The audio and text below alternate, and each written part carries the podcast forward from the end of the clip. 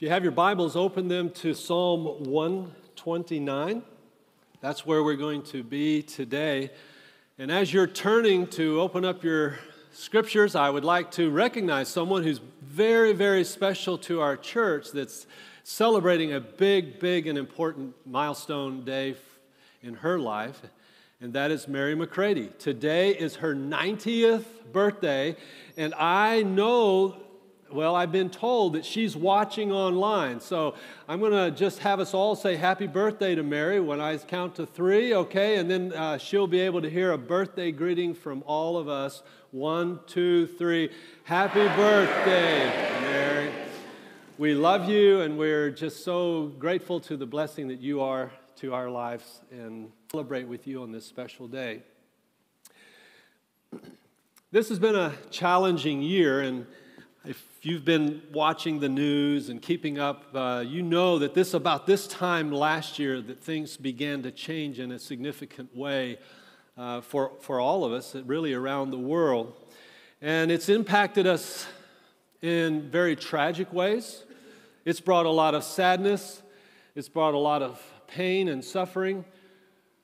But as we've made it through this time, I think we've also kind of been able to find some things that uh, are a little humorous and, and kind of make us smile and chuckle. And so I thought today it would be a, a good thing for us to do to just to uh, go back and remember kind of what started uh, off in some of these peculiar ways of this year. So if you remember around this time last year, there was a toilet paper shortage. And here's a little meme that I collected. It says, If you bought 30 rolls of toilet paper, you owe three to the church. Tithing is not canceled, okay? Um, yeah, okay. Not sure about that one. Sports was one of the first things that was impacted uh, as we began this time of quarantine. And, and uh, I love this one right here. This guy who's obviously a sports fan, he's looking out the window and he says, Day six of no sports, watching birds fight over worms. The Cardinals lead the Blue Jays three to one. Yeah, that's pretty good there. Um, We all, those of us who like to travel, it was really frustrating, and I thought this was a really classic uh, meme here. At the map for some weekend travel ideas.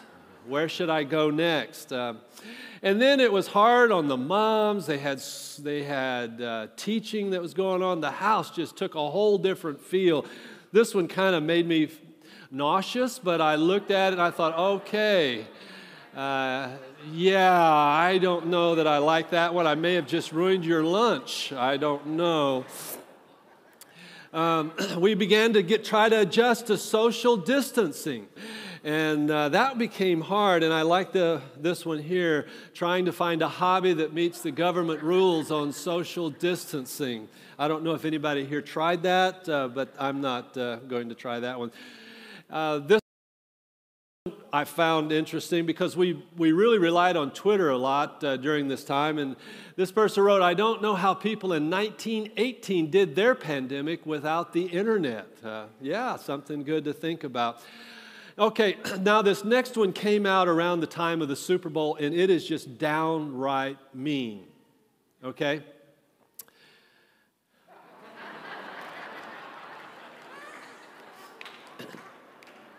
Decided not to put this one in, but I thought in honor of Forey Grove that I would put this in. He wasn't really a great uh, cowboy fan, and so for, that's one for him. And then I love this one. I'm just amazed. I don't know if you are it too, but I'm amazed at Chick fil A. And somebody put this one the whole country would be tested by midnight if Chick fil A was running the drive through testing centers. Isn't that true? I tell you what, we've got to hand it to Chick fil A. There's something that they've got going on there, and I love that.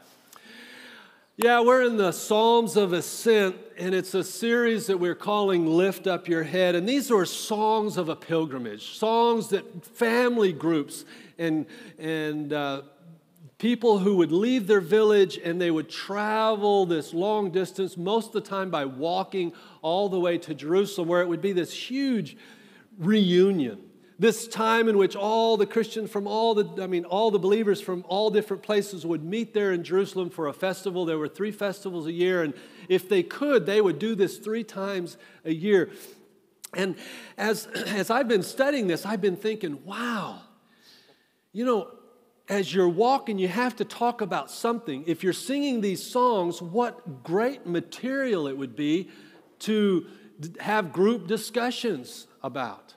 That, that uh, fathers and, and their children, mothers and their children, grandparents could be having these really deep discussions about God, about who, who we are as a people, about the history, about relationships, about the value of, of family, all these wonderful conversations that would be taking place.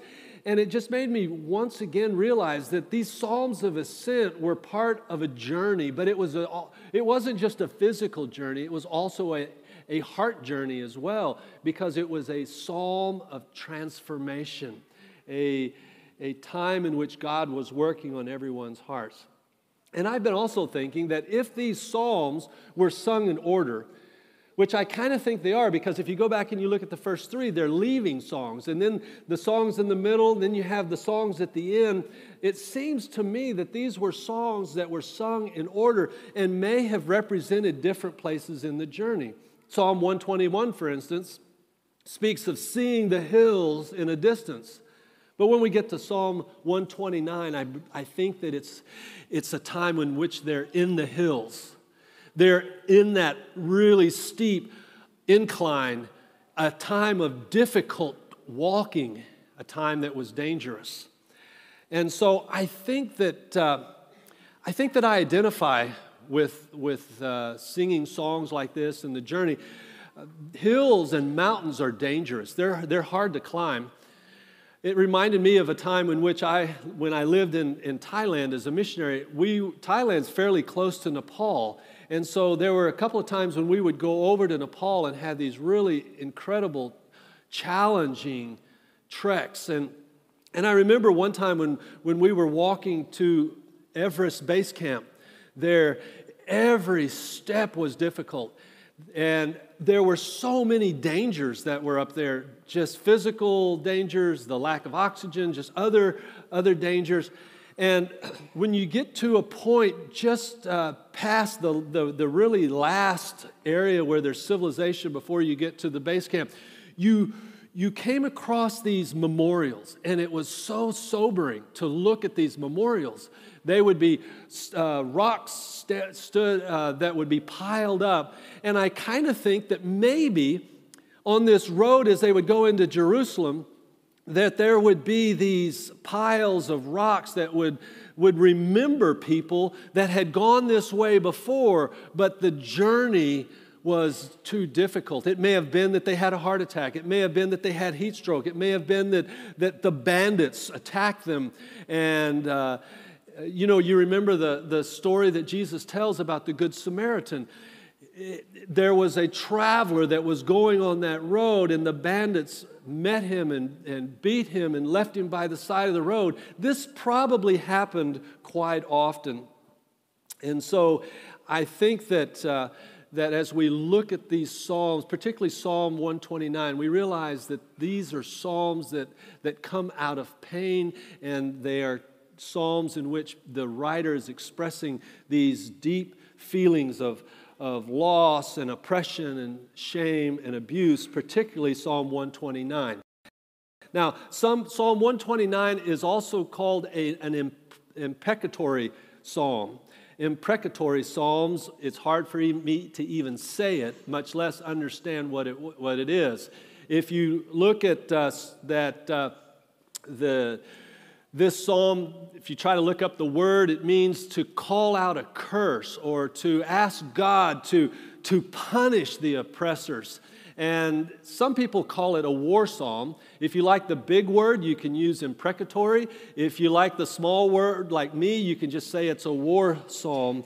But these are psalms, a special grouping of psalms in which they're really difficult to read. And one of the things that I love about Scripture particularly the book of Psalms, is that it doesn't gloss over these difficult subjects.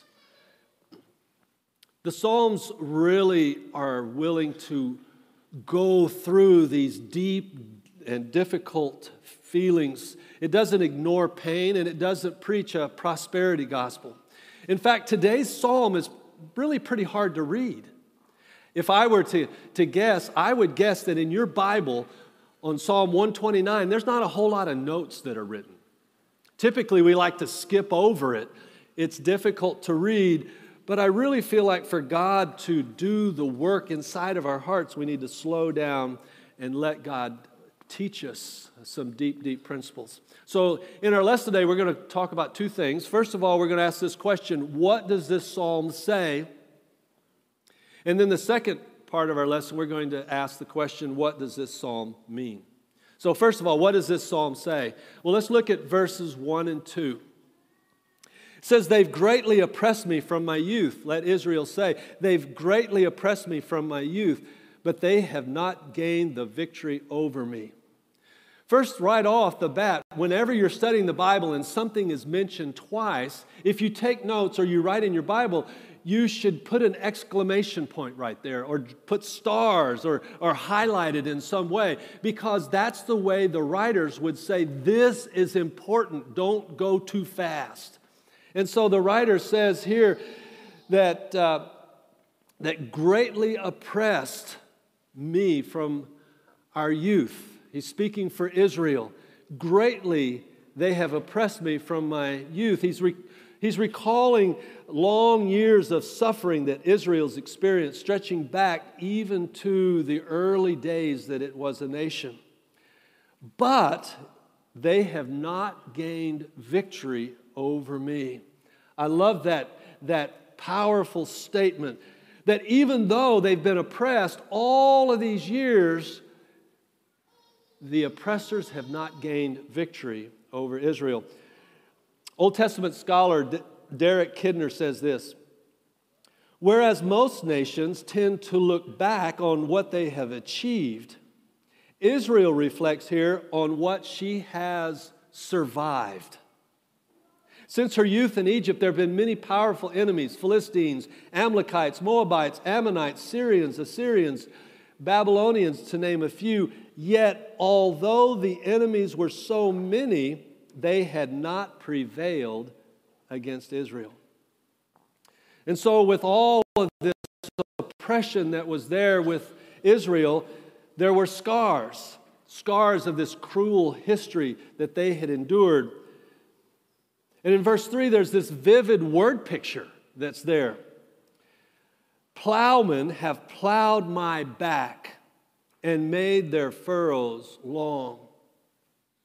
There's this picture of the back of a slave that's, that's been whipped, it's been scourged so much that, that the back looks like plowed.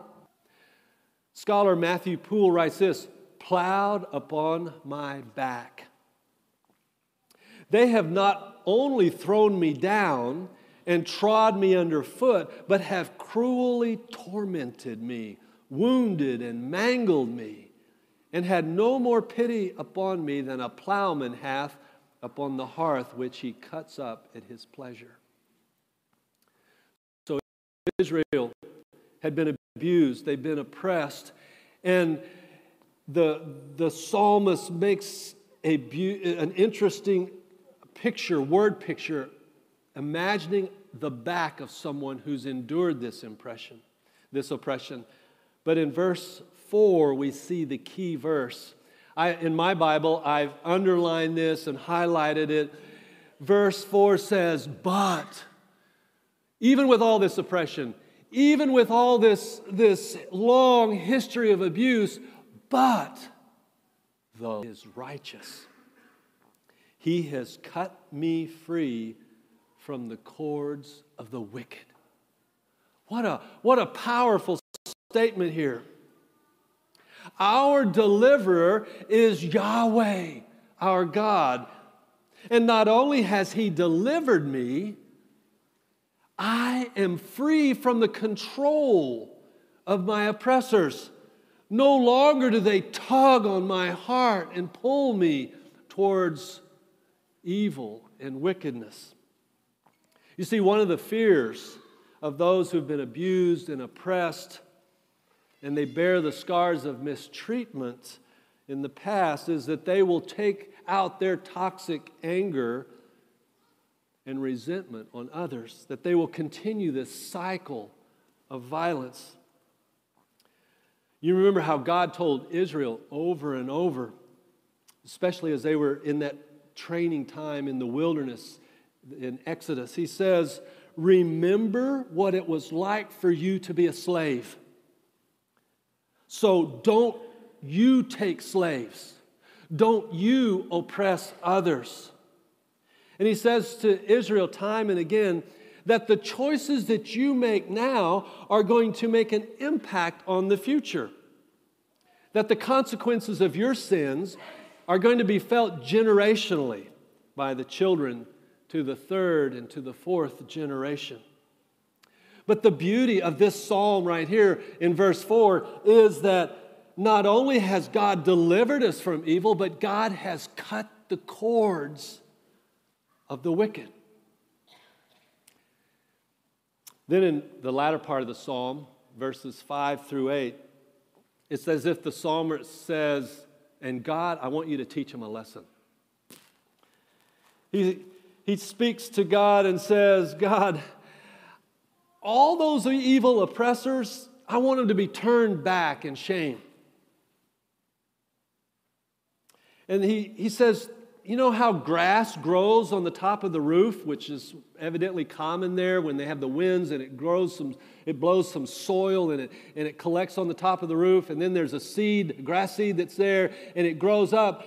There's, there's grass growing on the top of the roof, but it doesn't last very long because the soil is so thin. There is no harvest, there is no reaping that takes place. And he says, God, I want it to be like that for my enemies. And not only that, God, you know how sometimes we might just haphazardly say, Well, God bless you, God bless you as you're walking on the road. Even if somebody accidentally says, God bless you, don't do it, God. Don't bless them. Withhold your blessing. And that's how the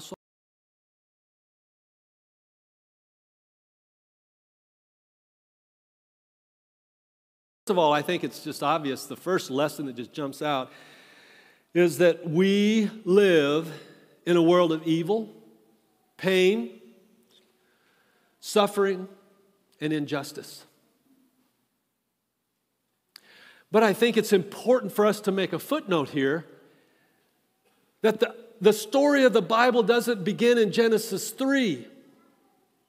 After the fall, the story has to begin in Genesis 1 and 2.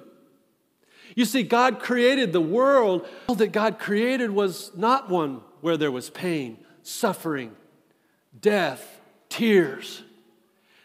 It was in Genesis 3 that man and woman were tempted. And the evil one went to them and said, You know, God's withholding stuff from you. God doesn't want you to eat that fruit because if you ate that fruit, your eyes would be open and you would be like God. You see, deep down, all of us, I think, may want to be like God. And so Satan took advantage of that and by disobeying, evil was brought into this world. And so now we live in a world of evil. Many times we say we divide our scriptures off in, out into two different sections, the Old Testament and the New Testament, but really another way we could divide scripture is Genesis 1 and 2, the way God created, and then Genesis 3 all the way to Revelation, which is how God is bringing back his kingdom. And in Revelation, you read about the new heaven and the new earth, where where Jesus is going to reign forever and ever, and that is where we're going. And Jesus said, And the gates of hell will not prevail against us. And so, yes, we live in an evil world. And as I look out and I look into your faces, I've walked with you long enough to know that many of you carry with you burdens You've been touched by evil. Many of you have been touched by wicked people who oppressed you, who abused you, who controlled you, took advantage of you because they were living selfish lives for their own gain. And then sometimes there's evil that comes from the hands of others, but they really didn't intend to. It was more accidental. But they made choices that brought suffering and loss to others.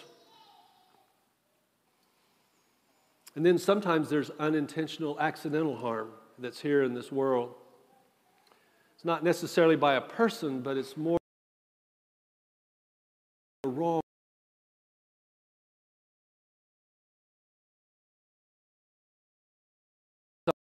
We've dealt with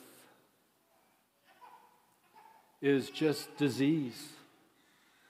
And how disease is Satan's tool to bring pain and suffering to those that he's trying to get them to take their eyes off of God and put it on themselves, or for them to listen to his whispers of the fact that he's trying to get them to, to understand or think that God has loved them anymore. I've grown to hate cancer, and right now I really, really hate cancer. I've grown to hate Alzheimer's and dementia. And I really, really hate the evil of those diseases. I hate COVID 19 for the pain that is brought to so many of you personally in, in our church family and for the suffering that's been around the world. I feel like all of these are tools of the evil one the prince of the world, he's called. It's an attempt to pull us away from the Creator. But I love how Paul writes about this from a, from a, a perspective of looking at it from a wide angle. And, and he says to the church at Ephesus, he says, in, For our struggle is not against flesh and blood, but against rulers and against the authorities and against the powers of this dark world and against the spiritual forces of evil in the heavenly realms. In the context of this psalm, Eugene Peterson writes this. He says, Look at Jesus.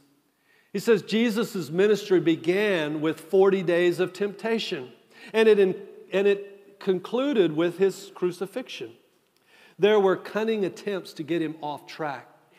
Every temptation designed or disguised as a suggestion for improvement, offered with the best intentions to help Jesus in the ministry which he had set out. The way of Jesus' faith is the way that our faith should be. So, this points us back to that key verse in this psalm. But the Lord is righteous. I've circled the word but there in my Bible. I want my eyes to be drawn there. But the Lord is righteous. He has cut me free from the cords of the wicked. This should be one of your favorite verses from now on. It should be one that you, you highlight, one that you memorize, one that you draw strength from. But the Lord has cut the cords of the wicked. And so we live in this world of evil, but the Lord has cut me free from the cords of the wicked. The reality is, is that we live in a world of evil, but you and I all, both know that evil is also inside of us. There's evil out there, but there's also evil here. And the cure is not self help. The cure is not stronger adherence to the law. The, the cure is not to try harder or to obey more. Because we can do all this and we can still be connected to the course, to the source of our evil. And that's why what's written in Psalms 129, verse 4, is so profound that we've been cut free from the cords of the wicked. Now we have to remember that the psalmist is writing centuries before Jesus ever comes. The psalmist has no idea how, how the, the cutting of the cords of the wicked was going to take place. But the psalmist knows that the Lord is righteous and it's going to happen. So I think it's really beautiful for us on this side of the cross, on this side of the empty tomb, to go back and to look at this in vivid color. And this is what the writers of the New Testament did. And I'm just going to give you a few examples of this as we end up today. And it may be that you want to write these verses down and go back and, and really work through them through this week because these are so important. But we're going to just read them right now. Galatians 3:13 but Christ has rec- rescued us from the curse pronounced by the law. When he was hung on the cross, he took upon himself the curse for our wrongdoing. For it is written in the scriptures, Cursed is everyone who is hung on the tree. When Jesus was hanging there on the cross, it was this visual reminder that he wasn't just dying physically, he was dying spiritually for you and me. He was taking the punishment of having to go into the realm of the dark one to meet the prince of darkness face to face. But because Jesus was God, he rose up from that, and we've, we've been able to celebrate the victory that Jesus has brought us. Hebrews 2:14 because God's children are human beings made of flesh the son also became flesh and blood. For only as a human being could he die and only by dying could he break the power of the devil who had the power of death physical death and spiritual death. Jesus freed us from that penalty. Colossians 1 13 and 14 for he has rescued us from the kingdom of darkness and transferred us into the kingdom of his dear Son, who purchased our freedom and forgave our sins. And then, because we've been transferred into this kingdom of light, we can see our life, our purpose differently. And so, Paul writes to the church at Rome, he says, Don't let evil conquer you but conquer evil by doing good. Whereas before, this could never even be thought of as something that we could do. Now, because of Jesus and the indwelling of the Holy Spirit, we can actually overcome evil by doing good. The cords of the wicked have been cut. And Jesus says to us things that were crazy back then. He says, If you follow me as my disciples, love your enemies. Love your enemies. Not only that, you bless those who persecute you. Can you imagine? That if someone strikes you in the face, you turn the other cheek. You don't have to respond in a violent way to violence. And he says, if you see your oppressor walking by carrying a heavy load, you go and you actually do more than is required. You walk even further, walking that extra mile, even with your oppressor. I love Ephesians chapter 2, where Paul writes, But God, who is so rich in mercy, and he loved us so much that even though we were dead because of our sins, he gave us life when he raised Christ from the dead it's only by God's grace that you've been saved. And he follows that up just a few verses later in verse 10 For we are God's masterpiece. He's created us anew in Christ Jesus so we can do good things He planned for us long ago. You see, we know that this is because Jesus, Jesus is the way. Jesus is the truth. Jesus is the life. It's only possible through Jesus that God, who is righteous, was able to cut the cords of the wicked. And this is the good news. This changes everything because now we have hope. Now we have a whole different vision of why we're here and, and who is our hope. And we can live each day with purpose.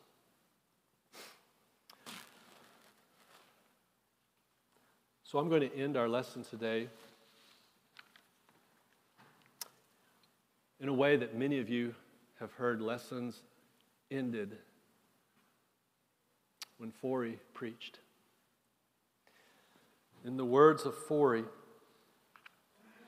he says, If you need a Savior, his name is Jesus.